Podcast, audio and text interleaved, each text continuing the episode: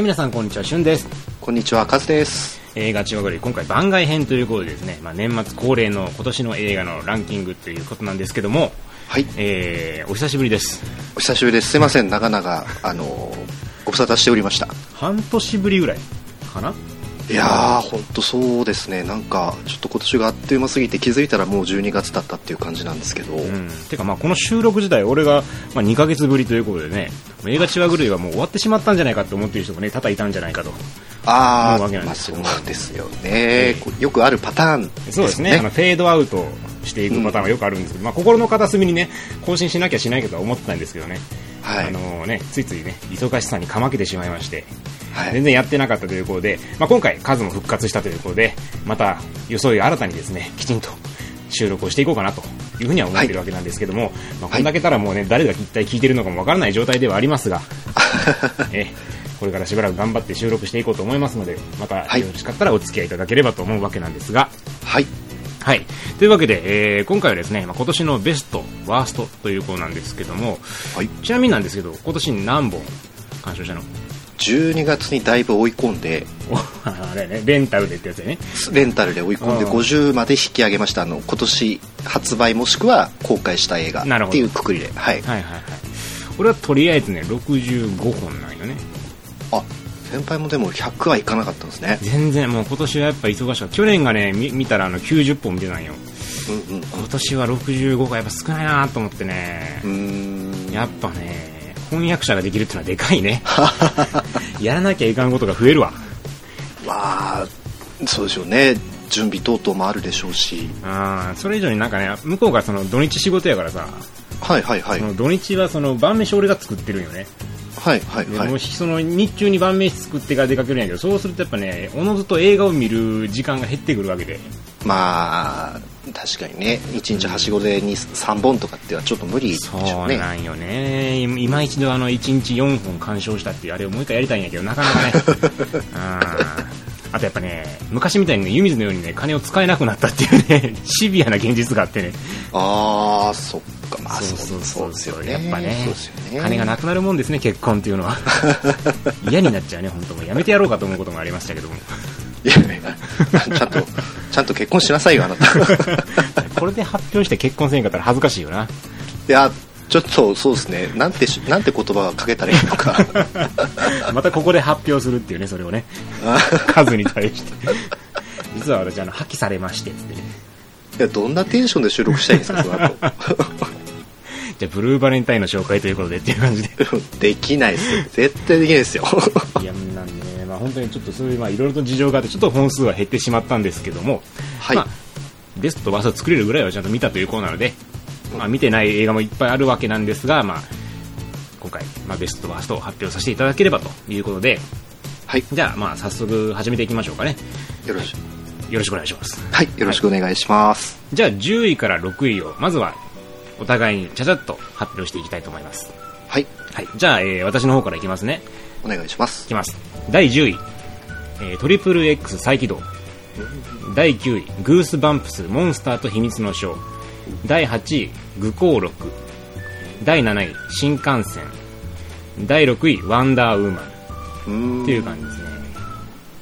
じゃあ、次、数お願いします。はい、えーじゃあ私の10位から6位です。えー第10位、えー全員死刑。えー第9位、無垢の祈り。ふんふん。えー第8位、ハードコア。えー第7位、ベイビードライバー。えー第6位、アウトレイジ最終章です。なるほど。じゃあ、とりあえず、私の方から話していこうかなというところなんですけども、まあ、第10位に関して、トリプル X サイクル見た？見てないです。あ見てないはい。これはね、あのー本当に、トリプル X って、あ、こういう映画よねっていうのをきちんと見せてくれた。うーん。あそういう雰囲気。見事な復活作というか。あ見事な復活だったな。2作目がさ、主人公変わっちゃって、あれっていう感じがしたけど、うかそうそうそうそうそう。あれ、それじゃないけど、みたいな感じだったけども、まあ、今回ね、まあ、ビン・ディーゼルがまた主役に復活ということで、はい。で、やっぱ、トリプル X でみたいな、やっぱさ、あの、女の子とイチャイチャしながら、粋なアクションを決めていく映画うんうんうんっていうところやと思うんやけど、まあ、それを見事にまあ見せてくれたと。もう冒頭のね、あの、ドゥニー・イエンのね、アクションからかっこよすぎて、あーしかもね、まあ、またなそのあなんか分かりやすい悪役なんよね。あなるほどね。チープというかさ、あーはいはい、世界征服的なねっていう、まあ、そういう分かりやすいところで、最近のあの007になかった。あ感じ。お気楽さというか。そうそうそうそう、最近の007はどっちかというとあの、まあ、リアリティ寄りになっちゃって、まああのちょっと前、一番新しいあの作品、あんまり好きじゃなかったから、スペクターね、そう、スペクターがちょっとね、個人的にいまいちゃったなっていう感じで、そろそろ、なんか最近シビア路線のアクション映画も飽きてきたなってところに、こういう、本当にね、高等無形なアクション映画がポンと出てきて、それが出来が良かったと。うーんうん。だから、まあ、トリプル X、あ、こういうのやっぱ久しぶりに見ると楽しいねっていうのを思い出させてくれた。そういう意味で、まあ、非常に良かったかなという感じがしました。はい。で、9位のグーズバンプスモンスターと秘密の書は、これはまあ、あの、一回映画千葉狂い内で私紹介したんですけども、はいあの、まあ、モンスター映画として非常に出来のいいモンスター映画で、モンスターがね、いっぱいいろんな種類が出てくるんですけど、人それぞれ活躍していて、魅力的なモンスターがいっぱい出てくるんですね。で、血が出ないんですよ、このモンスター映画。うんだから、あのーまあ、家族でも見れるというか、子供向けのモンスター映画でありながら、モンスターファンもうならせるシーンがいっぱいある。例えば、あのグロブのオマージュとかあったりね。あえーとか、まあ、あの、結構いろんな、そうそうそうそう、オマージュがあって、モンスターファンが、おーこれ、あれじゃないのっていうふうなね、えーマニアから子供まで楽しめるモンスター映画として本当によくできていた。あ間口がちょっと広い感じですね、うん。で、これは、例えばあの、家族で集まってみんなで見たときに、全員が笑って終われる映画。でちゃんとなんかね、人間ドラマとかもあったりして、うん綺麗にまとまってるんよ、それが。あー、んあの、決して子供騙しでもなく、かといって、見れないもの、子供が見れないものでもなくっていうふうに、本当にまあ、いい塩梅の映画だったので、これ第9位。あうんの、未公開の非常に惜しい。あれ？ジャック・ブラックとか出てるんでしたそうそうそうそうそうそう。これはぜひ見てほしいですね。あの、モンスター映画苦手って人もこれは全然楽しめると思うので、見ていただきたい。はい。で、第8位、愚行録。見てないですね。これはね、まあ、今年の邦画で個人的にはまあかなり良かったなという感じなんですけど、何が良かったかってね、ものすごくね、印象に残る怖いシーンがあったんですよ。あのー、オチに繋がっちゃうんで言えないんですけど、最後のね、真島ひかりのね、とあるセリフ、セリフというかとあるシーンがあるんですよ。うんうん。これがね、わーゾッとする感じがして、うわ、このシーン最高っていう、えこのシーンが本当に印象に残ったんで、あは、この映画はこのシーンを見るためにあって言っても過言ではないと思うぐらい良かった。うーん。あと、や、あと、やっぱり妻夫木さんすごいと。あなるほど。妻夫木さんはすごい。この人はやっぱすごいなーっていう、まあ演技力もやったし、うんうんまあ、全体的に非常によくできてる映画で、まあ嫌ミス、嫌なミステリーまあの代名詞というか、まあ代表作なわけなんやけども、本当に、ああ、嫌な映画を見たなと感じで。うん。だから最後に印象に残るっていうのはやっぱ強いなっていうのを再認識させられた。印象に残るシーンが一つあるだけで映画っていうのはこんなにもグッと締まるんだなというところがあったので、まあ、愚行録第8位です。なるほどはい。で、第7位、新幹線。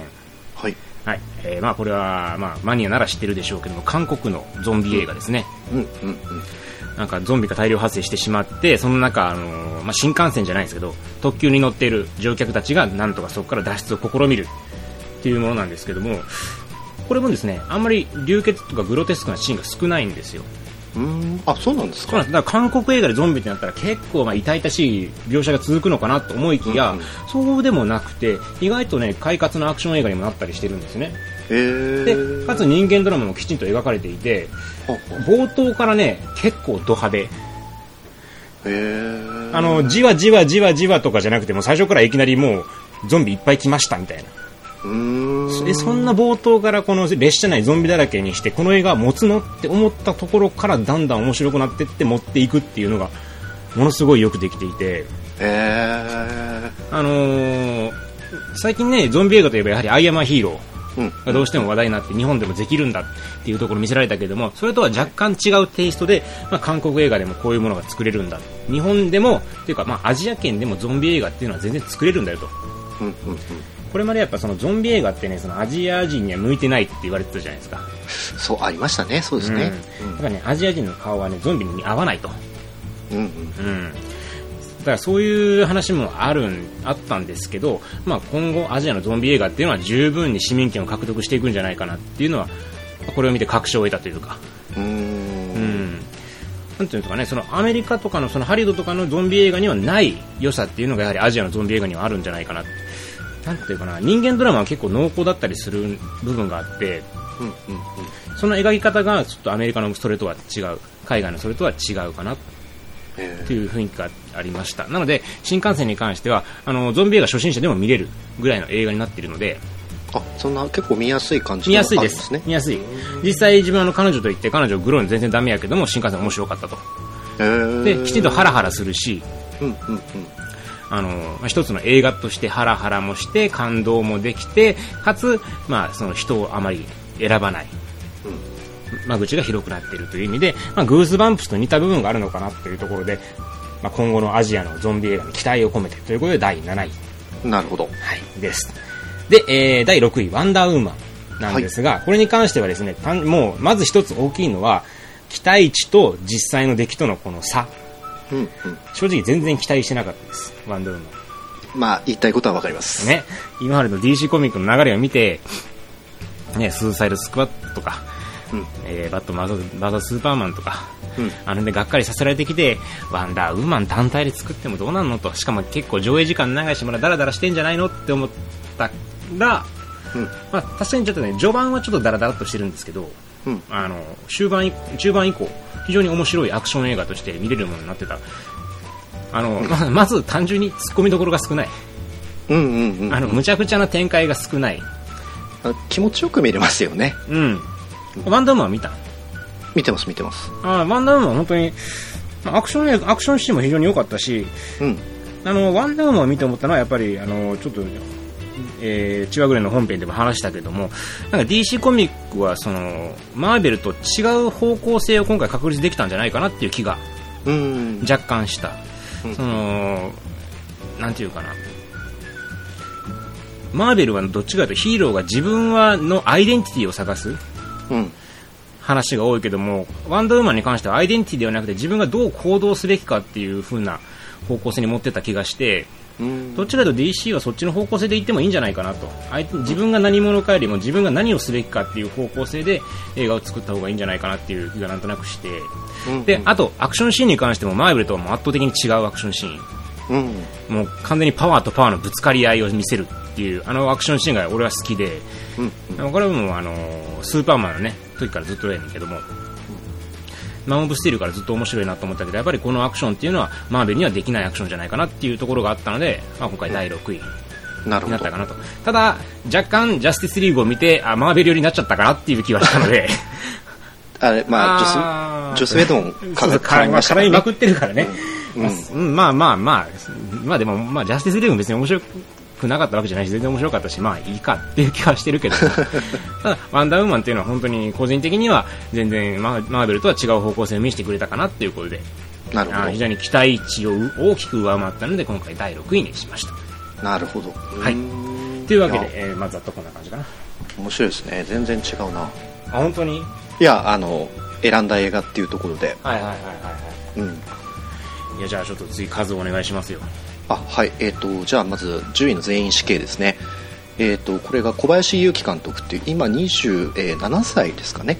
うん。えーでここの遠吠えで、えー、とインディーで有名になってで、うん。初めてのメジャー映画がこの「全員死刑」っていう映画なんですけど、でですね公開が、えー、と10月の末ぐらいだったかな、うん。で大牟田4人殺害事件っていうのが実際にあって、うん。えー、とそれの獄中手記をですね、えー、と映画化したものです。そうなんや。はい。なんで、まあ、実録ものっていう体の映画ではあるんですけど、うん。いやーこれがですねまあ面白かったです。僕は。俺見てないんよ。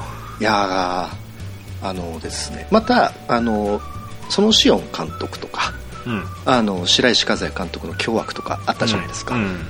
ああいうのとはまたですねちょっと違うんですよね。は非常にもうなんていうんでしょうちょっとこうもう完全に結構ですねこれココメディに寄っちゃってるんですよね。ああコメディチックなんや。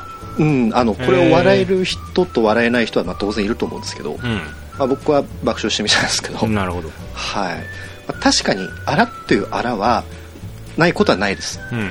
あのわお若い監督っていうか僕とだって大した年変わんないぐらいじゃないですか、うん。ただこの僕と同い年の人があのメジャーの商業の作品でこういう作品を撮ったっていうこと自体でこれでちょっと自分たちが応援しなきゃ誰が応援するんだっていう気持ちにもやっぱなるわけですよ。なるほどね。ううん。でここのちょっとベスト10位とかには入れてないんですけども、えーっと今年にですね「ヘドローバ」っていう作品をまた撮ってて、はあはあはあ。えーそれがついこの間一部劇場で公開して、うん。今のインターネットのバイスプラスっていうところで会員登録すれば見れるんですけど、うんでまあ、そういうのでやっぱりこう非常に攻めてるうん。監督だなっていうそのある意味今までの日本映画とちょっとちょっと違うものを自分たちで作っていくっていうので、うん。うん。で今回の、まあ、ここの東米とかあのインディー系の映画を撮るときはですねその実際に不良を使って映画を撮ってるんですけどうん。今回はもう完全に間宮祥太朗さんとか有名な俳優さん使ってやってて、またそれがですねちょっと面白い化学反応があったんでこれはぜひ、うん特にですね20代の人は見見て応援したくなるんじゃないかなっていう意味込めて第10位です、はい。なるほど。はい。で第9位のですね「無垢の祈り」なんですが、えっと、これは前ポッドキャストで紹介したと思います、うん。でまあこれを入れた理由なんですけどもまあやっぱりあれですかね。僕は人形を使うシーンがあまりにも強強烈だったのでうん。うん。これもまだ見てないんよね俺ああそうなんですね。あなんかねダメよね。今年見るべき映画やったはずやのにね。いやいやあの僕先輩の10位から6位1本しか見てないんで。まあまあね。いやね向こうのよりでも評判になったもんね。本当に、ね。見る人見る人本当に嫌な映画嫌な映画って言うからさ、そうですね。嫌な映画ですね。うん、その人形のシーンっていうのが本当に気になるわ。いやーあれは本当にまああの本当元気な時に見るべき映画ではあるとは思いますけどね。なるほど。うん。まあ本当にちょっと突き抜けたと思います。うん。であとらちょっとランキングに入れてないんですけど、うん。あのビジランテっていう映画が今やってるんですよ、うん。うん、でこれもですね無垢の祈りとはまたちょっと違うんですけど、うん。非常にですねある突き抜けたシーンがあって、へえうん、ちょっとですねそういった意味ででも、まあ、ビジランテも入ってないんですけどやっぱり日本映画特に暴力関係の映画ですかね、うん。非常に面白いなっていう感じが今年はしました、なるほど。今年もかな。はい、うん。うん、で第8位はハードコアですね、えなるほど。はい。えっとえファーストパーソンシューティングでのアクション映画。うん。まあ、要するにまあずっとずっと主人公視点ってことよねそうですね。あの、うん。コール・オブ・デューティーとか、えーうんバトルフロン、えーバトルフロントだっけ？なんだっけ、うん。バトルフィールドか。あバトはいルフィールねはい。はい。うん。まあ、その辺の視点で実際に映画をやってみるっていうやつなんですけど、うん。でこれは去年に金沢映画祭で上映して、うん。で今年に劇場でまあやって今 DVD とかもやってるんですけど、うん。まあ、正直僕めちゃくちゃ舐めてたんですよ。うん あのドゥームの映画版とかでもあったね。ねえねラストシーンであったね。あったじゃないですか、うん。まあ、もう今更こんなんやられてももうむしろゲームやってる方がなんかこういうのは絶対に絶対にというかまあ楽しいやろうなっていうね。楽しいだろうな。まあもう今更映画でやって何が面白いんだよと思って見たんですけど、うん。うん僕的には超面白くてこれ。面白かったね。俺もいやー12位やもんこれ。あ本当ですか、あうん。結構じゃあ上の方に。いや上やったねいやーバカバカしくて最後なんですよねこれね、うん。結構グロいしね。そうですね。うん。本当に。まあ R15 指定の意味がよくわかるといううか、ん。たうん。まあただこれファーストパーソンシューティング視点でやってるってだけじゃなくてその視点の中でどれだけ飽きさせないように見せるかっていう工夫が僕めちゃくちゃ入ってるじゃないですか、それに僕感動したって、うん。まあうんおそらくやけどこの映画を作るにあたって多分監督が苦労したのは分かりにくくしないことやと思うよね。ああそうですね。圧倒的にうん分かりにくくなりやすいしあとうんよ寄ってしまう可能性とかもあるやろうけども、ちょなんつうのかなギリギリのところを攻めてた感じがする。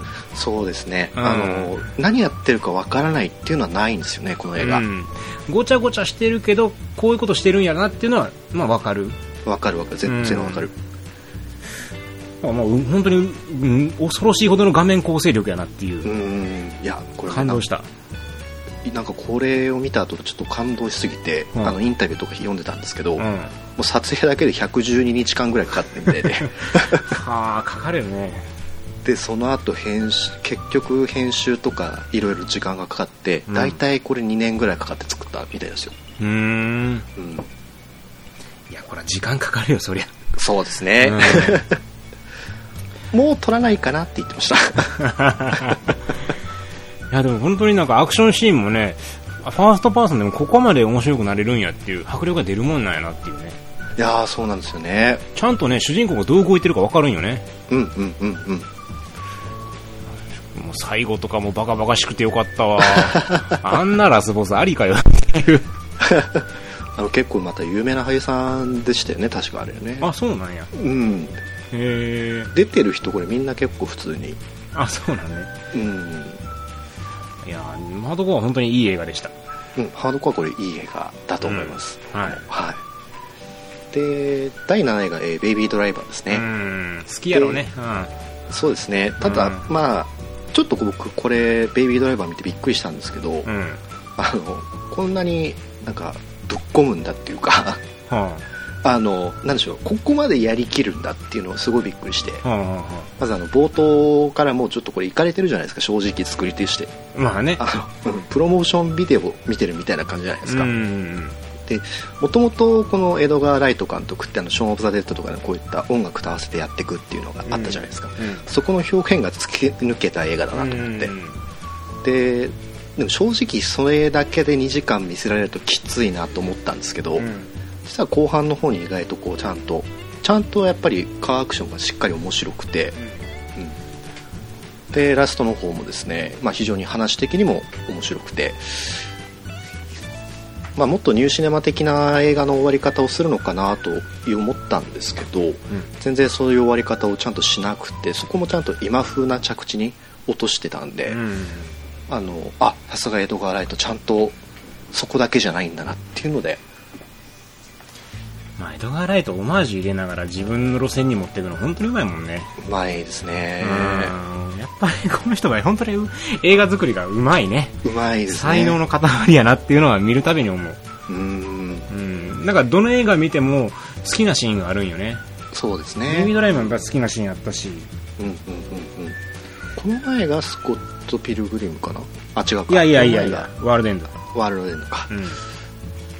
これまたアメリカでも相当ヒットしたみたいですからねこの人外れ知らずやろ。そうですねエドガー・ライト。スコット・ピルグルムがちょっと話題にならんかったかなぐらいかなまあでもあれ俺大好がハリウッドでのデビュー作かなはい俺は大好きやけどね。僕も好きですねうん、本当にこの人は外れないね。外れないですね俺もベイビードライバー18位なんよ。あでも結構あと、うん。ただね、あんま上がらなかった理由としては、ちょっとコメディ要素が少なかった。そうですかね。あのー今までのエドガー・ライトのより分かりやすいコメディが今回ちょっとなかったなっていう気がして、確かに。あのエドガー・ライトに俺が求めてたのはあの分かりやすいコメディ感が好きやったから、うんうん。今回それがちょっとなかったのは個人的に残念やったんよ。ああなるほど。別に、だからといって映画として質が悪いわけではなく、単純に自分の好き嫌いの問題かな。まあ、だからそれでちょっと順位が下がっちゃったけども、一本の映画としてはもう圧倒的に出来は素晴らしいとは思ってるけど。うんうんまあ、アクション映画としての絵っていうところで見れば今までの中でも圧倒的ですよねああ、そうやね。確かに。ううんん。あちゃんとカーチェイスうまいんだなと、撮ったら。いやちょっと病的なぐらいかっこよかったですよねあれねうんまだやっぱり音楽と合わせて映画を撮るっていうのは全然いけるんやっていうのをね。そうですうね、ん。しかもそれだけで終わらせなかったっていうのがこう、うん。あ本当にスケベだなと思いながら見てました。ね なるほど。はい。で第6位がアウトリージ最終章ですいねけないんよね。ああそうですか。うん。これはですねちょっとあー僕どこに入れるか非常すごく迷ったんですよね。うん。で迷った挙句の第6位。まだちょ実はこれ僕1回しか見てなくてうん。つかみきれてないんですよね全然、でバランスとしてはアウトレイジ路線アウトレイジのやってたなんでしょうね分かりやすいエンタメ路線とうん。でその前のちょっとアート感のあるたけし映画の路線うん。うん。がすっごい合わさってるんですよね、ほう。ん、だからなんだろうな。見れば見るほど拾えるところが出てくるというか。ううーん。で,、まあ、すでなんでしょうね。それだけじゃなくてやっぱりエンタメ映画として確かにちょっと会話のシーンが前作の「アウトレイジ・ビヨンド」の流れを引いてるもんでうん。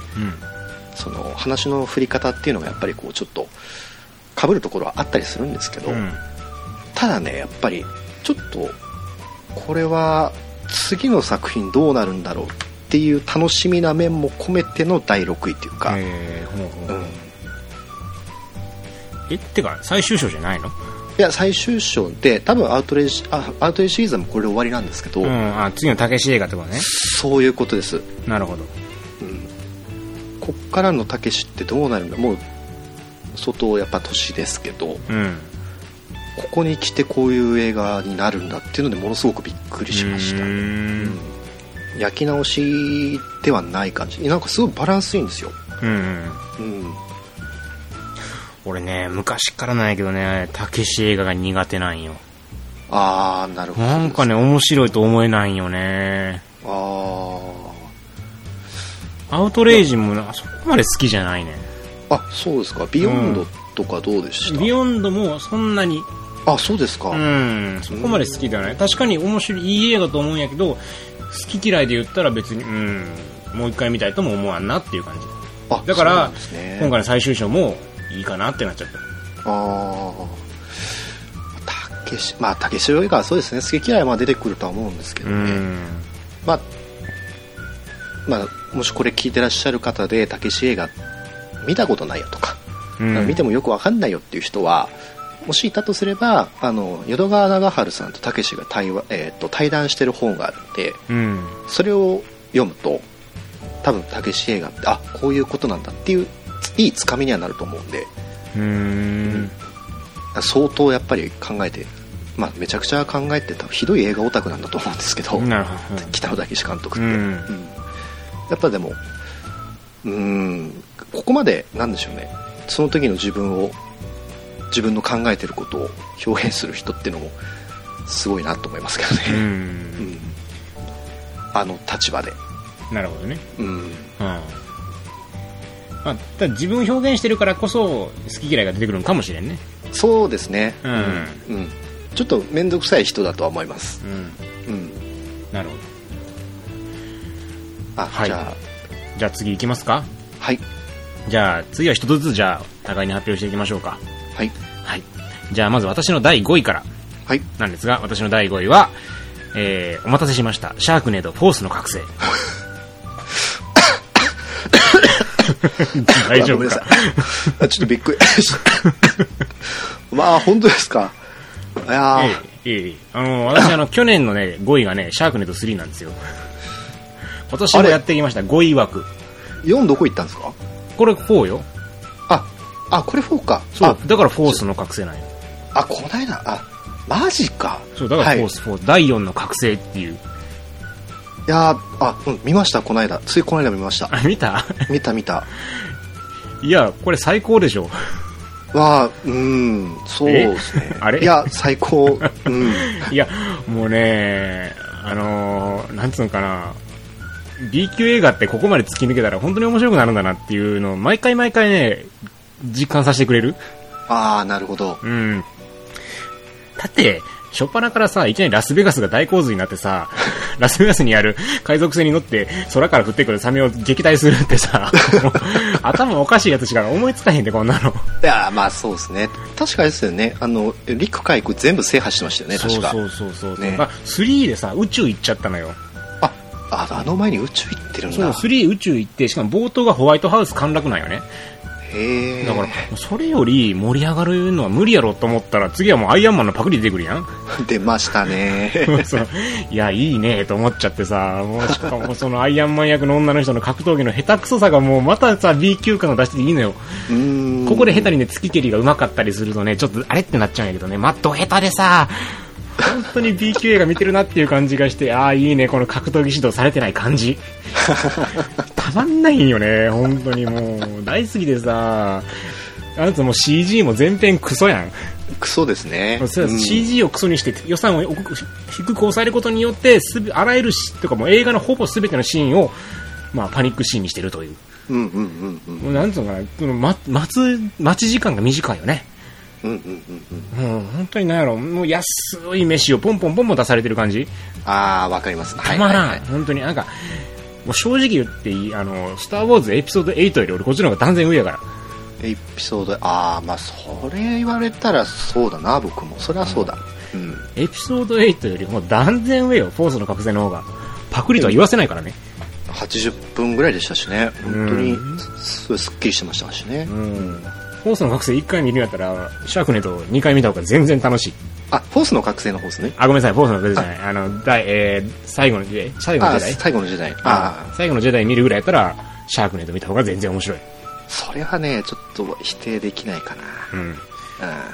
いや本当にねシャークネットシリーズね あのバカにしちゃいけませんよこれいや、本当に、あの、うん、それは割り割ります。あのテレビ映画でこんだけ人気が出てこんだけシリーズが作られてるって異例ですからね確かにね。ありえないですよ。こんだけ人気が出ることありえないですから。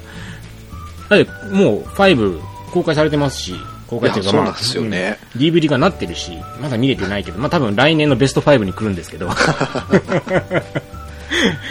シャークネットってあれですよね。気づいたらなんかもう2つぐらい先の映画できてますよね。確かに、毎年本当ね、恒例になってる。でね、ここまで作品作って、面白いっていうのはすごいよ。まあ確かにね。大体、1作目でヒットして、2作目、3作目ってきて、大体ね、4作目、5作目ってつまんなくなってくるんよ。うんうん。もう、ソウしかり、エルム街の悪夢しかり、ジェイソンしかり、やっぱりクオリティは下がるもんやけども、クオリティがもうね、あ、なんか下がらないというか、もう上がる一方、こんなアイディアまだあったかっていう我々のね、期待を裏切らないものをきちんと見せてくれてるシャークネットっていうのはね、本当にね、よくできた映画なんですよ。まあ確かにね。うん。出てる人も結構豪華でしたよね。あの、あれ。あれ、あの、トロマのロイド・カウフマンとかチラッと出てましたね出て。たっけ？うん、チラッと出てました。ああとあの、デビッド・ハッセルホフじゃないですか？まさに。うん。結局やっぱね、ファンも多いんやって。なんでしょうね、これね。うん。結構な、本当シャークネードはね、最高ですね、本当に。まあ、い一回ちょっとマジで本編で特集せなあかんなと思ってるけど シャークネードは。いや、僕、久しぶりに映画見て、あの、うん普通に、うわ、バカだなって普通に言っちゃいましたもんね。うん。いや、バカな映画ってね、必要なのよ。いや、もちろん、あの、うんバカだなっていうのはいい意味ですよ。最近の映画はすぐさ、バカな映画撮ってもその中におしゃれ感出そうとしたりするよね。ああ、そういうのダメバカな映画で、なんか、例えばメッセージ性を残そうとしたりとか、おおしゃれ感出そうとする。まあ、それもそれでいい映画になるんやろうけども、うんそれだけじゃやっぱね、我々満足しないわけで。やっぱりね、バカなままで終わってね、最後バカだなって終わる映画、そうですね。特にもうシャークネード3のね、あのラストシーンっていうのはもうとんでもないわけですよ。ね、もう本当にサメのお腹の中からっていう、まあ、とあるシーンがあるんですけども、もうとんでもないラストシーンになってて、あーもう最後までね、突き抜けてる。で、だからフォースの覚醒も同じように突き抜けてる。そうですね。いや、まあ、見終わった後、本当にこう、何にも後腐れなかったですもんねそ。うそうそう、何にも残らない映画って大切よ。ね、あわかります。うん、コマンドとか見ても何も残んないでしょでも面白いでしょ面白い。そうそうそう、あれと一緒。シャークネードはうん。もっと映画ファンの間でね、話題になるべきなのよ、この映画は。あでも、あれじゃないですか、今年なんか、あれ、12月でしたっけ、それこそ、サメ映画祭ってやったらしいですよえ、ね、マジで？東京で。最高やん。うんいや、なんか、先輩行かなかったのかなと思ってたんですけど、でない。国際ゾンビ映画祭は行ったけども、そんなのやってたんですか？やってたよ。ええやってたよ。全然国際じゃない。あ、そうなんですか？普通にゾンビ映画やってるだけ。東京でやってたけどさ。ええ俺そこで言った言わんかったっけ？椎名英樹さんの後ろ座ってたって。あ、ああ、今年じゃなくて、あの、結構前の。大大前だよ。うん、大前だあそうかそうかあそうそうそうそうそう。しね、本当に、ヘルドライバーにね、あの先行上映して監督がね、うんあの赤ちゃんのへその緒を持った、持って振り回して入場するっていう、なんとも狂った映画祭でしたよ。素晴らしかった。大丈夫ですか？足キリキリキリっつって切られませんでした？それはね、もっとあのね、高尚な方の映画やからない。あ、あ、あれ、交渉じゃないでしょ。オーディションでしょ？あれはでもまあ名監督の方ですから。まあ、うん、うん、まあ、めまあ、そうですね。まあそれ置いといて、とにかくシャークネードはね、あの、いい映画なんで、あの、まあ皆さん、あの、きちんと見るように。うん。うん。シャークネットに関してね。はい。また特集しますんで、ぜひともそれまでに前作押さえといてください。お酒しっかり飲んでの見るといいですねそうそうそう。本当にみんなで楽しんでみましょう。確かに、はいうん。というわけで、えー、私の恒例の第5位ということで、シャークネットでした。はい。はいじゃあ次。はい、えーっと僕の第5位はですねこれもまあそんなにシャークネットと実は変わんないんですけど、うんえーデスレース2050ですね 見てねえ、そんなんあったの？そういうか、俺知らん、それ。あえーっと、まあ、デスレース2000あったじゃんデスレース2000年かあったね。あんまり面白くなかったけど。いや何言ってるんですか？え？まあえ？デスレース2000 2000 の方ですよあのリメイク版のデスレースじゃない方あ、です2000の方ね。2000面白かったよ。うん。リメイクもロジャだった。ロジャー・コーマンのああれは最高ですよ。はい。ええで、えっとデスレースのリメイク版をなかったことにしてロジャー・コーマンがあの続編を作ったのがこの2050あなんです、よあったね、そういえば。はい全然チェックしてなかった。いやーデスレース2050まあ本当にねあのーシャークネットと同じですねうん。あのバカで何が悪いというかうんうん。なるほど。あの俺はこういうバカで下品でどうしようもない映画が大好きなんだっていう愛を込めてのですね、えー第5位ですねなるほど。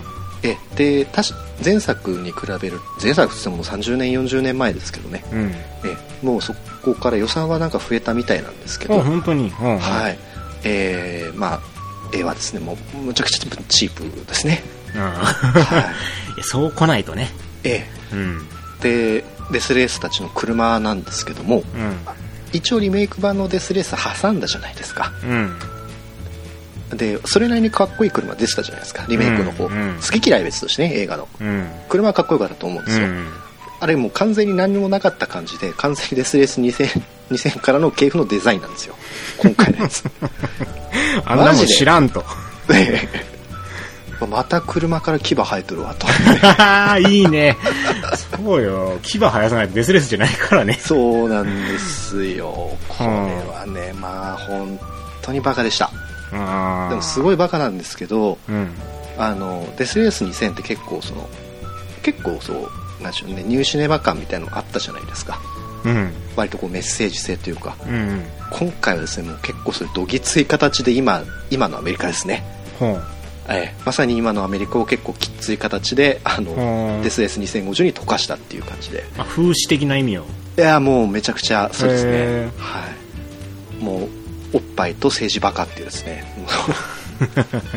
で一応この映画の大統領がですねマルコム・マクダウェルがあのリメイク版ハロウィンの、えールミス博士、うん。あの時計仕掛けのオレンジとかの、うん。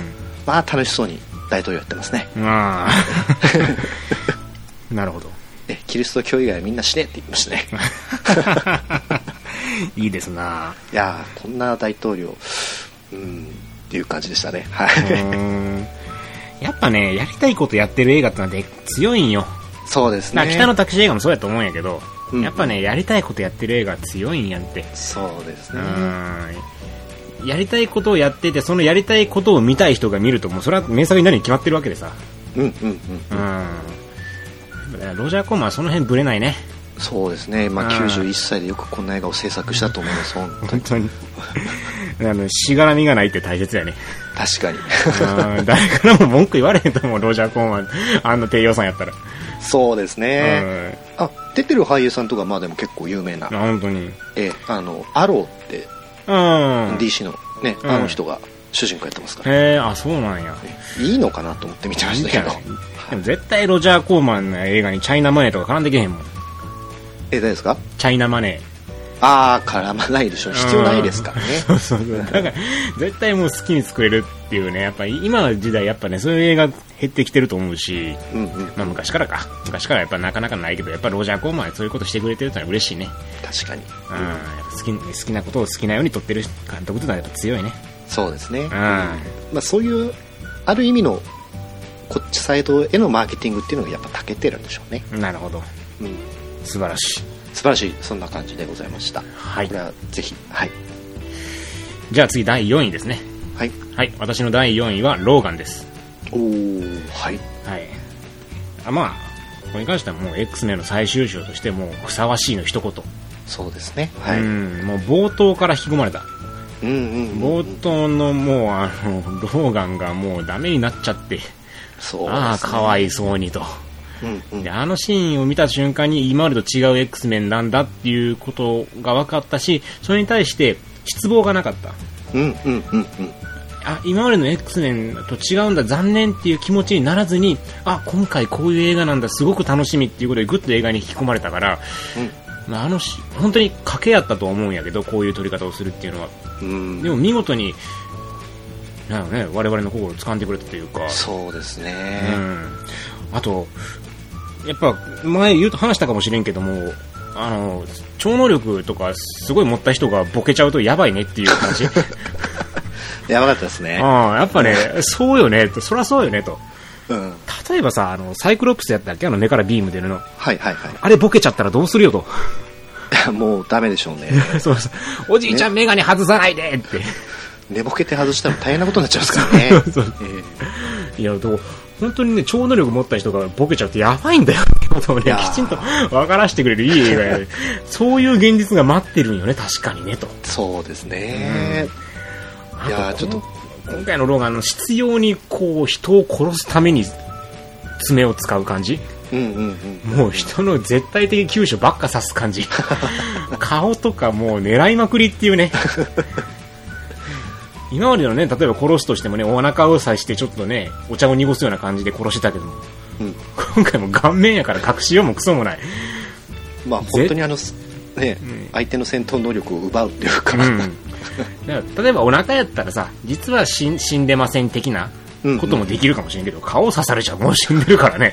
確実に人殺しをしてるわけで、まあ、逃げれないですうね、ん、でも人を殺そうか何しようか目的は達成しますけどみたいな潔さ、もうアレックスメンってこういうもんでもいいのかなっていうね確かに。ところがあった。でやっぱりそのドラマ性もすごかったしね。いやーやっぱ最後に至るまでの過程が丁寧ですようん、ね、まあ、レオンと比較されることも多分あるんかなと思ったんやけど。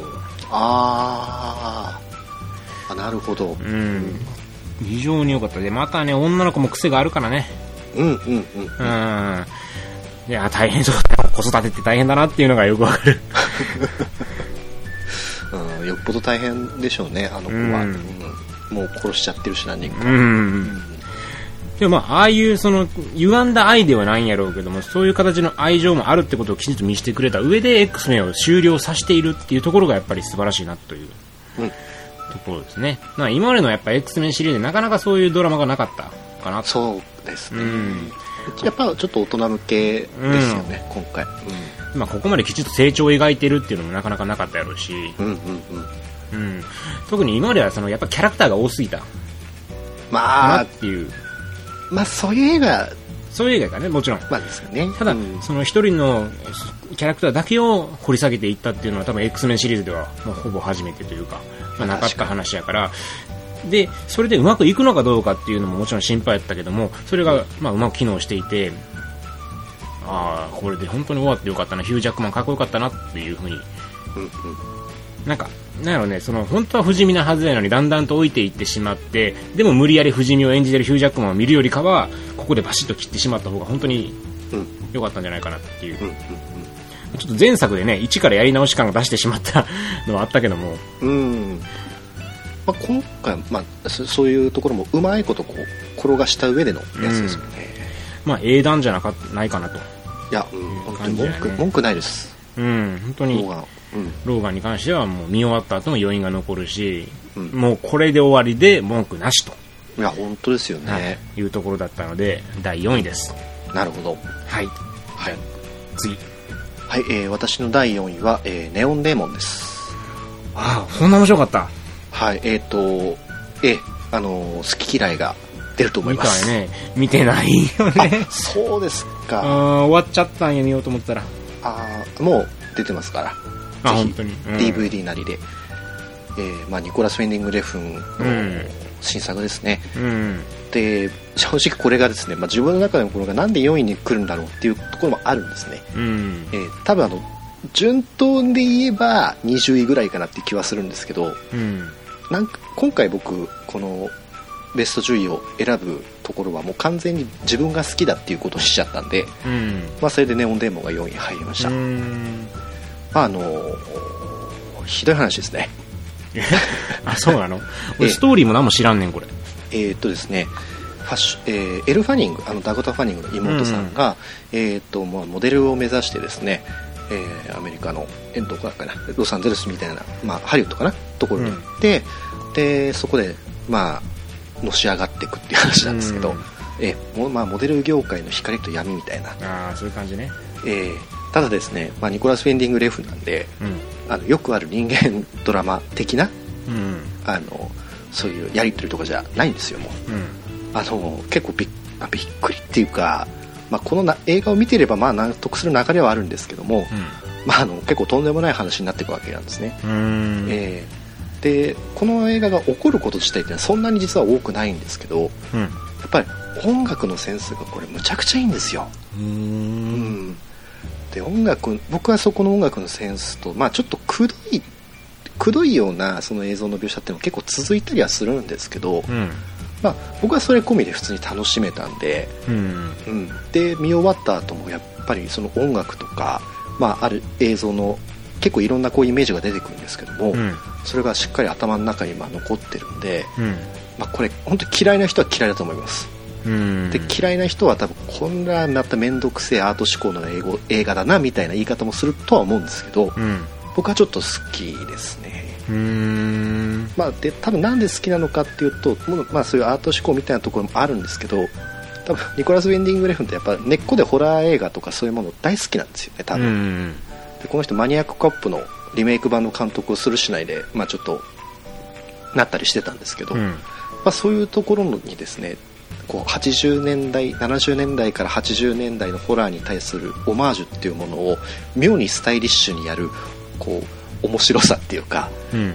うん、これはやっぱりちょっと僕ニコラス・ウェンディング・レフンのそういうとこ好きなんで、なるほど。うん、き僕は結構フレッシュだったなと思いました、うん。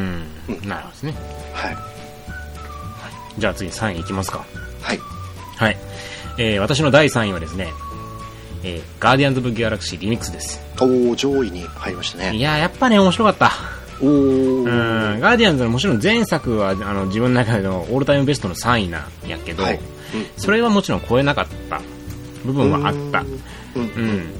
と言ってもやっぱりキャラクターは強かったし、映画として非常によくできてるし、笑える部分もあり、アクションも楽しくて、できちんと最後メッセージも込められてて、まあ、今回感動もできたとうんいうところで、うん、まあ、しかも音楽も良かったしね。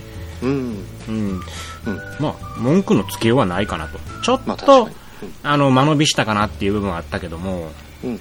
でもやっぱり好きなシーンっていくらでもあげれるし、そうですね。う、ん、あの見終わった後に、あ、これ絶対もう一回見ようっていうふうに思えたところもあったから、うんまあ娯楽映画として素晴らしいし、深く読み込んでも面白いし、アメコミものとしてもきちんとできてるし、キャラクター映画としても十分生きている。うんうんで、個人的に思ったのは、あの、スター・ウォーズ見て、うん。うん若干ガーディアンズ入ってないっていうところがあった。スター・ウォーズのあのエピソード8見てきて、はい。一番最初のシーンで、うん。その敵の提督かなんかをバカにするシーンが、あってはいはいはい。これガーディアンズじゃね？みたいな。ああこのか、このやりとりガーディアンズじゃない？っていう。うんうんうんガーディアンズがね、もともとスター・ウォーズをリスペクトした、まあ、映画として出てきたのに対して、今回なんかスター・ウォーズがもう逆にガーディアンズに影響を受けちゃってるんじゃないかって思うような雰囲気もあって、まあ、ほんまあ、それがどうかもちろんわからないけども、あ逆にそのスター・ウォーズを見てガーディアンズっぽいと思えてしまうぐらいガーディアンズがもうでかい存在になってるのよ、俺の中で。ああなるほど。ううん。ん。もう、SF の代名詞というか、うん。そういうものとして確立しちゃったところがあって、やっぱそのキャラクター性の強さや造形のうまさ、うんもう本当にもう何をとっても火の打ちどころがない映画だったんじゃないかなっていううんうんうん。うん感じなので、まあ、もう、やっぱり面白いんですよ。やっぱ面白いんです、この映画。もう。あの異性の景色とかもものすごいうん。うん。見たことあるようでなかったりして面白かったですねいや、造形は素晴らしかったと思うんですよね。うんまあ、前作もそうやけども。なんで、まあ、普通に第3位。もう見事でした。もう、あの、詳しくは、私、本編で紹介してね、それ聞いていただければと思うんですけども、うんまあ、今年のスター・ウォーズよりも圧倒的にも食っちゃってる SF 映画です。なるほどはい。わかりますでもはい。じゃあ、はい。はいえー、っとですね私の第4位はあごめんなさい第3位ですね、はい第3位は、えーアシュラですアシュラ。うん。はいえー、っとこちら韓国映画ですね、うん。えーのキム・ソンス監督が撮った、えーといわゆるノワールなんですけども、これねむちゃくちゃ楽しかったんですよこれへえ。いやーこれ面白かった見てない。俺なんか見てないのばっかやな。いやあの多分うんこんまあ僕と先輩のあれですもんね結構10位1から10位が本当に今回被らない僕は逆に先輩の方見てなかったりするのが結構あったんで、うんあれなんですけど、まあ、これあのね本当よくできてると思いますうーん。一応どういう映画なの？話としてはえっ、とすごいこう悪い市長がいるんですねうん。アンナム市っていうところの市長がまあ本当に超悪いやつなんですようん。で汚職ありうん。で、まあ、これどれだけ悪いかっていうのをこれぜひ映画を見てほしいんですけど、うん。あの皆さんの想像を超える悪さですから とにかく悪いよね。うんうんあのよくある映画の政治家の悪さの上の上をさらに超えたぐらいです 気違いですねほ まあそこにですね、まあ、そこからこう依頼されてその市長のためにこう殺人とかを犯すこう汚職警官がいるんですけどう。うん。これがこの主人公ですあ、殺人を犯す汚職警官が主人公なの？そうなんですよ、うんまあ、殺人したりとか、うんえっ、とまあいろいろこう市長のためになんかこういろいろごまかしたりするんですよ、うんうん。うん、でそれで市長から金もらってうん。まあ、その理由としてはその主人公が非常にこう重い病気を背負って入院してる奥さんがいるのでそのためにやってるんですけど、うんでやってるとですね、まあ、検察の方から目つけられましてうん。で「おいお前と」うん。えー何やっとるんじゃっていう話になって、まあ、で逆にこの市長がその人を、まあ、殺した人殺しのこう指示を出した証拠を持ってこいと、うん。そうすればお前を、まあ、情状酌量なり何なりしてやるようん。っていうするんですけど、まあ、そいつもすげえ実は悪いやつでみたいなあ 救いがないね。でで汚職警官がですね、まあ、あの板挟みになっていくっていう話なんですけどまあねアクションがすごいですへえ、アクションがすごいんや。えアクションでこの映画ですね、まあ、中盤でこうカーチェイスがあるんですけど、うん。これですねすごいっすよへえ。うんかうんちょっと本当多分まあ CG とかなんでしょうけど、うん。あのなんて言うんでしょうねこう俯瞰で撮ってるカー2台の車がチェイスしてるの俯瞰で撮るんですけど、うん。まあそれがグーッとアップになってそのカメラがそのまま運転席入っちゃうんですよ、へえ。うん。で運転席入ったと思ったらまたこう出てきて、うん。で横並びのもう車にもう一回入ってってもう一回出てきてっていうカットがあって。すごいね。どうやこれどうやってんだ、C まあ、CG, だ CG なんだろうけどさっていう、へえ。うん。それ見てみたいな。いやー面白かったですよ、うんうんうんで出てくるやつがもうねこれ全員本当全員悪いやつなんですよ はい、主人公含め。えでこの主人公はあのもう映画の中で散々みんなにこう間抜け間抜けって言われててうん。あすごい結構悪いやつなんですけどうん。そんなにこうカリスマ性とかがあるやつは全然ないんですようん。で悪い小悪いやつがこう翻弄されていくっていう話なんですけどコアクトなわけね。小悪党なんですよでそこをどうやって、まあ、やっていくかっていう、はえまあ、基本的にみんな暴力で解決していくんですけど、ねあ。ダメだな、もう。こうわ悪いやつが出てくるとですねこの映画よもっと悪いやつがどんどんどんどん出てくるんでなるほど ええこれはね楽しかった、へえ。うん鶴で打ちなわけですね、悪い奴らの。いやーそうですねでラストがですね、まあ、これはまさにこうノワールというかそれこそ僕石井隆とかが好きなんでうん。それに近いこう絵面になっていったりしてそういうところがもうこうちょっとグッときちゃいましたね、うーん。なるほど。であのえ普通にあのエンタメ作品としてこれは面白いと思いますはあはあちょっと見てみよぜひぜひう。はい。じゃあ、次行きますか。はい次が、じゃあ第2位やね。はいはい。じゃあ行きましょう。私の第2位は、はいえーダンケルクです。おおこれは面白かった。あ好きなんですねうん。これ本編でも紹介したけども、ダンケルクはね、あの、今までにない戦争映画というか、確かまあ確かにそうかもしれない。うん。こういうメッセージを戦争映画で見せてくれたんって意外となかったんじゃないかなっていうふうに自分は思うわけで、うんうんうん。まあそそもそもね、んなんでしょう。そのクリストファー・ノーランが撮ったと思えないというか。もっとあの人だったらそのなんつうの説明口調のなんか鬱陶しい映画を撮るんかなと戦争映画やしああなるほど。と思って見てみたら、全然そんなことなくて、もうそもそもなんかその抽象的なセリフとかもないし、てかセリフがあんまないし、そうですね。うん、うん。その戦場にいるっていうことはどんだけ緊迫感を強いられるものかっていうのをきちんとまあ表現できていた。っうんうん。ていうのが個人的にまあ大きかったかなと。うん。あと、まあ、ただこれやっぱり個人差は出ると思うんや。けども、どうしてもその単調に見えてしまう映画としてところはあるけども、それがまあ一つのメッセージ性だからこそ生きてきてる部分があって、いや、これは本当によくできた映画だなと。で、ラストのラストの展開が自分は大好きで、ラストのラストのワンカットがあることによって、この映画がぐっと締まったっていうふうに思ってるわけ。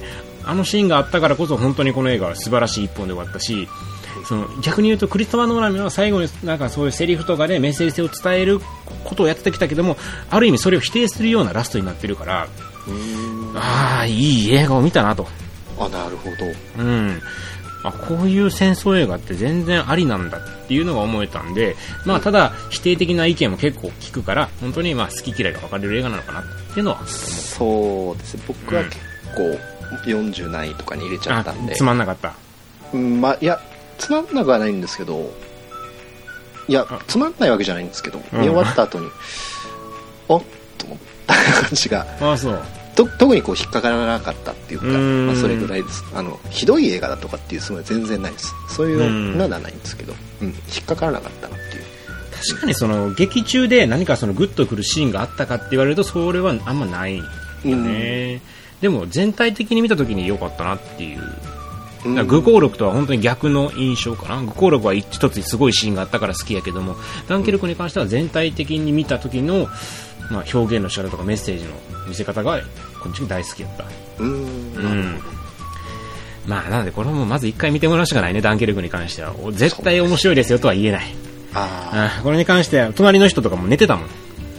ーあ劇場に見た時。淡々とはしてますよね、うん。だから本当に全然寝る人がいてもおかしくないっていうのは思ってるから、うん。それに関してはもう本当に否定しません。なので、まあ、これは一回とりあえず見ていただいてっうんうんうん。ていうとこかな。なるほど。ただ私はもうドハマりしたので第2位です。うんうんうんうん。はい。はい。じゃああ次。はい、えーじゃあ私の第2位は、えー、とこちらも韓国映画です、えーコクソン。ああ、国葬見てない。あ本当ですあかと見てない。いや、見なあかんなと思いながらね。えーえー国村ねはい国村ですねえっ、とまあ国村淳さんがですね、うんえーふんどし一丁で四つん這いで走り回るっていうことで非常に有名になった いや、それを聞いて見たくなったよ。俺、国村淳さん大好きなんよね。はいはいはいはいそれを聞いてね、あ、これは見なあかんと思ってたんやけど、ちょっとね、見に行けなくて。いやーこれがですねちょっとほん本当にですねとんでもない映画ですねこれはう。うんやあのまさにですね国村淳さんがですねふんどしでですね四つん這いになって走り回ってるっていうのはね あの120%その通りです。あ、そんな感じなのね。しかも何回もそのシーンを見るので。あ、そうなんや。はあはあうん。でこれがですねあのまあその国村淳さんからまあ話そんな人が、まあ、村でこう殺人事件というかがどんどん起こってって、でそれの原因がよくわからないと。うん。であのにその国村淳さんがこう村に村の外れに来てからちょっとずつこういう事件が増えていったのでおかしくなってったみたいな話なんですね。うん。じゃあ原因は何なんだろうかっていうのをですねこう探していく映画なんですけど、うん。これがですねあのなんなんだろうなこれは本当に僕はもう見見るべきだと思うんですよ、うん。うん、言葉で説明がつかない、うん、あのエクソシストになるしあのゾンビも出てくるし。そしてあの最後はですねあの非常にあのまっとうな話になるんですよ、え？それで？うん。はなんあの宗教的なですね非常に着地をしていくんですね。でそれがわでそれもちろん納得するんですよ。そのえ。うん。ラストに対して。あなるほうん。どそういうことかと、じゃあこのキャラクターとこのキャラクターそれぞれこういった意味を持ってたんだな。っうん。ていうガテンが行くんだあねの。そう合点がいくんですけど、うん。いやしかしこれはすげえパワーの映画だなっていうですね。ああのなかなかないんですよね。なんだろう、うん。そういう着地をすることであそういう理解をする映画なんだなって言ってこうスッとこう大体終わるじゃないですか、うん。普通の映画ってうん。どんなにこうむちゃくちゃなことしても、でその大人の理解をした上でいやでも本当にむちゃくちゃだなこの映画っていうですね、そういうあのなんていうんだろうなエクスプロイテーション映画っていうか見せ物映画的な楽しさがむちゃくちゃ強いのでうーん。すごい不思議な、なるほど。うん、むっちゃくちゃパワーのある映画です。僕はこれ大好き。あいやいいえいい映画見れたなっていうのあ。があ、そんな感じになるんや。へうん。いや僕はなんだろうな。うん。なんでしょうね。あのうん。マッドマックスフューリーロードにえ。うん。こう宇宙船とゾンビが出てきて最後こう哲学的な問いで終わっていくみたいな。詰め込みすぎやろ。そう。でただね見終わった後ねなんかこう気にな感動があるの。っちゃうんですよ。そう。それ、そんな映画存在すんのか。いや僕ねこれこういう映画あんま見たことなかったんで普通にちょっとこれは、まあ、うん。うーん。なかなかやっぱショックでオカルトなんですけどね話してる通りに、うんなんですけどこの日本のいわゆるオカルト映画と違ってやっぱ韓国映画なんで、うん。まあやっぱええぐいっていうか、うん。うん、えぐい描写も結構あるんですようん。そういうところが妙にこう画面をこう引き締めるところがうん。また意味が分かんなくなって楽しいんですよね 意味が分かんないかもしれない。は でその引き締まった後に国村淳さんがこうふんどしで走り回ってるっていうもう何見てあ、んだろう気になるわ、その絵、どういう感じなんの？これはねちょっと本当見てほしいです、うんうん。ただ見てほしいいや、見なあかんなとずっと思ってたから、まあうんもちろん見ます。見ますとも。これはちょっとねない映画ですうーん。了解です。はいぜひはい。はいチェックしておきましょう。はいじゃあ、1位いきますかね。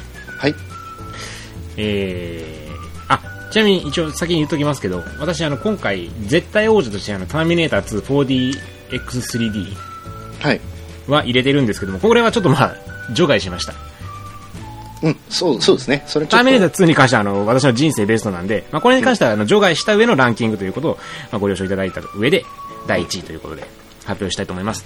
はいえー、今年の第1位はですね、はいジョン・ウィックチャプター2です。おー大好き。これこの映画大好き。いい映画です本当にいい映画、もうね、最高だったな、これは。いやー、あのね、前作がすごく評判良かったやん。うんうんうんで、前作見て、個人的にはそこまで好きじゃないんよ。うんあ面白かったけど、ど、まあ、思ったほどじゃなかったなっていう感じがして、うんじゃあ今回どうなるのかなと思って見てみたら、もう前作をもうずば抜けた娯楽作品になってたというか、すんげえ殺す殺すそうそうそう。やっぱそうだよ。人殺さないと人殺しなんだからっていう。人殺しが人殺さなくて何すんのっていうね。確かにね犬と遊んでる場合じゃないよと。うんうんうんうん。今年見た映画の中で一番人の命の値段安かったいやー、本当にね、あの、今月のあの映画先月やったかなの映画費用かなんかの裏がジョン・ウィック・チャプター2のなんか、はいはいはい。広告なんかがあって、なんか、なんか何分かで140何人殺しましたみたいな感じのさ、キャッチフレーズでさ、ありますね。殺した数がね、PR になる映画っていうのはやっぱいいなと。確かにね。素晴らしいですねっていう話なんですよ。うんうんうん。まあね、人を殺せるっていうのはもう映画の中の特権なわけですから、確かに。フィクションの特権なんですから、それは人を殺し、人殺しが出てくるんだったら、それいっぱい殺してくださいと。うんうんでしかもその殺し方がまた気持ちいいのよね。そうですねあの、ローガンとは違う。うんうんローガンのように、こう、ああ、人死んじゃってるっていう感じではなく、いや、次いいぞいいぞやれっていう。もっと殺せっていうね。もう頭、綺麗に拳銃でパンって撃ち抜いてくれたりとか、うんうんうんしかもそれかっこいいのよね。そうですねあうんなもうもちろんフィクションなんやけど、フィクションのプロって感じがする。なんか、うんうんフィクション内でのプロってこういう人なんだなっていう。なんか映画内のリアリティ路線を全然超えないプロフェッショナル性を出してて、もうあのね、デブとの戦いとか大好き。あうんああの途中なんか地下鉄らへんそうそうそう、なんか変な、あんなん殺し屋なわけないやんっていう、あんなす、関取みたいな体したやつが殺し屋なわけないやろと。どこに潜入できんのやろ、だからレッド。っ確かにって思ったけど、やっぱそういうね、その、口頭向けな感じっていうのはやっぱり面白かったし、で、ラストかっこいいしね。そうですね。もう次回作が楽しみで仕方ない。うん。あ本当にこれに関しては特にあの語ることもないかなっていう単純に面白おかしく人が次々死んでいく映画だから楽しくその人が死ぬのを見ましょうと。確かにね。うん。うんしかもあのリリベンジものとしてよくできてるし。うんうんうんうん。いやーこれはね 本当にいやき本当気持ちよかったですね。うん。うん次々とおもちゃのように人が死んでいくからさ もう楽しくて楽しくてもう。いやいいね早く次いつ死ぬのかなと。思って結構アクションシーンもまたかあのやっぱりねその格闘シーンがよいいしあと銃の使い方も面白いし。うん。まあ、本当にまあオールドスタイルのアクション映画ではあるんやけどもその銃撃戦っていうね。うん。それがまあ現代にもきちんとまあアップグレードされてるっていうところがあったのかなよくこんな映画作ろうと思いましたようねん、まあ、1作目のヒットがなかったらもちろんありえないやろうけども、うん。やっぱ1作目のヒットでまだまだこのアクション映画っていうのは全然見せることができるっていうのが、まあ、映画会社も気づいたんやろ、まあ、トリプル X もそうやし、うん。往年のアクション映画っていうのは決して90年代で終わったものではなくてもう2010年代であってもきちんと生きることができてそれをブラッシュアップできてるっていう事実があるっていうのはやっぱり大きい。うん。それは我々として非常に嬉しい、確かにね。うん、それこそ本当にコマンドのリメイクみたいな雰囲気の映画があってもおかしくないと思うよ。うんうんうん単純に娘さらわれたから悪い奴ら全員殺して助けましょうっていうそれだけのストーリーの映画が多分今コマンドとは違った形でより一層ブラッシュアップされて作られたとしても多分ヒットできるヒットすることが可能やと思うよね。うん。その現実っていうのは我々にとってもどれだけ救いなのかっていう話で、うん。全部が全部ね007のみたいになっちゃったボーンアイデンティティみたいになっちゃったらやっぱ嫌なわけよ。そうですね。うん。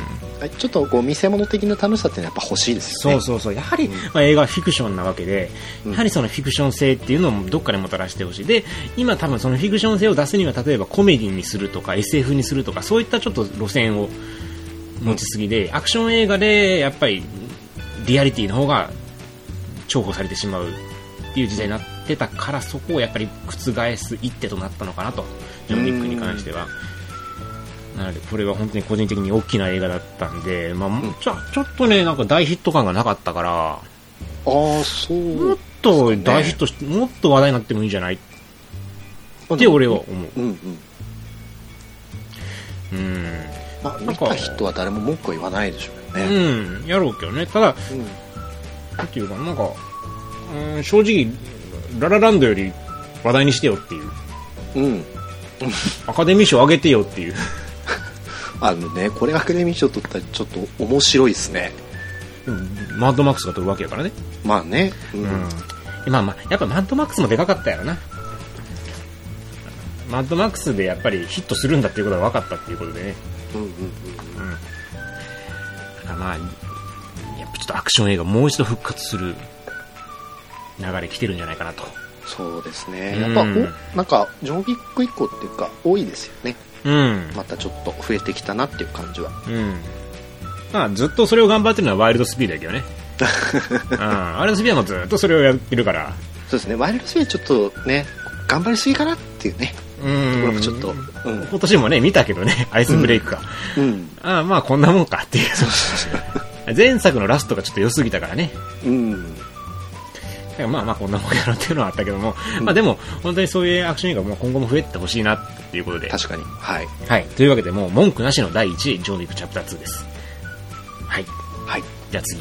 はい、えー、じゃあ私の今年の、えーえーベストワンはですね、えーナイスガイズですほはいえー、っとですねラッセル・クロウとライアン・ゴズリング主演の、うんえーアクションコメディ映画見ました？先輩う。見てないです。あそうですかこれですすねごいね。俺ベスト10全部見てへんぞ。ああ、でもないかベイビードライバーだけか。ああそっかベイビードライバーと、あ、ハードコアか。だから8本見てないね。おーああそっかいやーでもねこのナイスガイズむちゃくちゃ面白かったそんなに、俺全然なんかチェックしなかったわ。そんなにやろなと思ってた。いやーもうねあのちょっとねこうこのタイプの映画の予告編とかで、まあ、大体こう想像がつくところあるじゃないですか、うん。あまあこんな感じで、まあ、そこそこ時間潰せればいいかなっていう体で見たんですけど、うん。僕の中ではもうちょっと最高のバランスで信じられないぐらい楽しい映画だったんで。はい。えーで監督がですねシェーン・ブラックですね。うん。今あのプレデターのうん。リブートの、え準備をしております、まあアイアンマン3とかですね、うん。やってますね。で多分これはですねやっぱ制作の力が大きかったのかなと思うんですけども、うん。えージョエル・シルバーですねうん。アクション映画で久しぶりに名前見たなっていう感じが確かにね。ねえでまあアクション映画っていうかこれは非常にあのまあバディもののいわゆるケコメディなんですけど、うん。で、まあ、私立探偵の、えーライアン・ゴズリングと、うんえー示談屋のですねラッセル・クロウが、うん。えー失踪した少女を探していくっていう、まあ、話で、うん。まあ、その中でですね連続心身、えー連続でこう人が死んでいく事件があったりしてでこれはですね結構着地とした着地としては非常に大きな話になってって、うん。まあ、アメリカのある産業の話になっていくんですね。うん。はい、で大きな陰謀に、まあ、巻き込まれていくっていう感じなんですけど、うん。まあねこれ本当に最高です本当に笑いのセンスといいですね、うん。えーバカバカしさといいですねうん。でまあなんだろうな物語を引き締めるテーマ設定と、うん。まあ、ドラマっていうところが本当にうまいバランスでできてうて。すごいいいですもう言うことないんで見てくださいオッケー。でライアン・ゴズリングが、えー私立探偵やってるんですけど、うん。あのね多分これは本当ビビると思いますはいほえララランド見た後にナイスガイズ見るともう本当にもう笑いが止まらないと思うんでう。なるほどね。えあライアン・ゴズリングってこんな甲高い声出るんだってことなんですよあ。そんな感じか。ああ、なるほど。ずずっともう shit fuck shit fuck ってずっと言ってるんですよ いや、これ見ようと思ってないけどね、劇場公開がすごい少なくて一瞬で終わっちゃったよね。うんあ、いやもうこれレンもう配信もレンタルも出てるんでうんうんうん。間違いなく楽しめますへえ。ちょっと見てみましょう。そん、そっか、1位か。ナイスガイズ、意外やったな。そうが来ると思わんかった。僕はあのこれ系のタイプの映画でホットファズ並みに好きですナイスガイズ、マジで、うんそんな俺ホットファズ大好物やで。いやーもうちょっと違いますよやっぱりその方向性としてはうん。あのホットファズはやっぱこうイギリス的なこううん。ちょっとこじゃれた感じもあるじゃないですか、うんこっちジョエル・シルバーなんでうんもう。徹底して下品ですよあ、そうなのね？ええあのスはあトストリップクラブであのプールがあるんですけど、うん。いつの間にかライアン・ゴズリングがあの女の子を追っかけてそこを泳いでるとかそういうシーンばっかりですから へでも好きですえ。俺そういうの大好き。いやもうこれはぜひなるほど。監視とは見ない方がいいかもしれない 了解です。ええああ、そっか。1位になるぐらいか。うわ、見とけばよかったな。わかっさええ最高最高に最高にあの今年一番笑いましたた。なるほど。了解です。はい。はい。というわけで、もう全然被らんかったね。珍しいね。ここまで被らんのも。そうですね今年は本当にかぶんなかったですね本当に被っ、一個も被ってないんじゃない？一個もかぶってないですねねえ。意外やったわ。なんか、うんガーディアンとかローガンとか入ってけえへんねやっていう。いやあのこの辺の注意がなかったら完全に入れてるんですけどああ、なんだろうなアメコミ枠外での面白すぎる映画がいっぱいあったんでなるほどねそっちに、うんうんうんうん。いや、これちょっと意外でした。今年のベスト10面白かったですね、うんお。互いにこうそうやね。なるほど。わかりました。というわけで、我々のベスト10でした。はい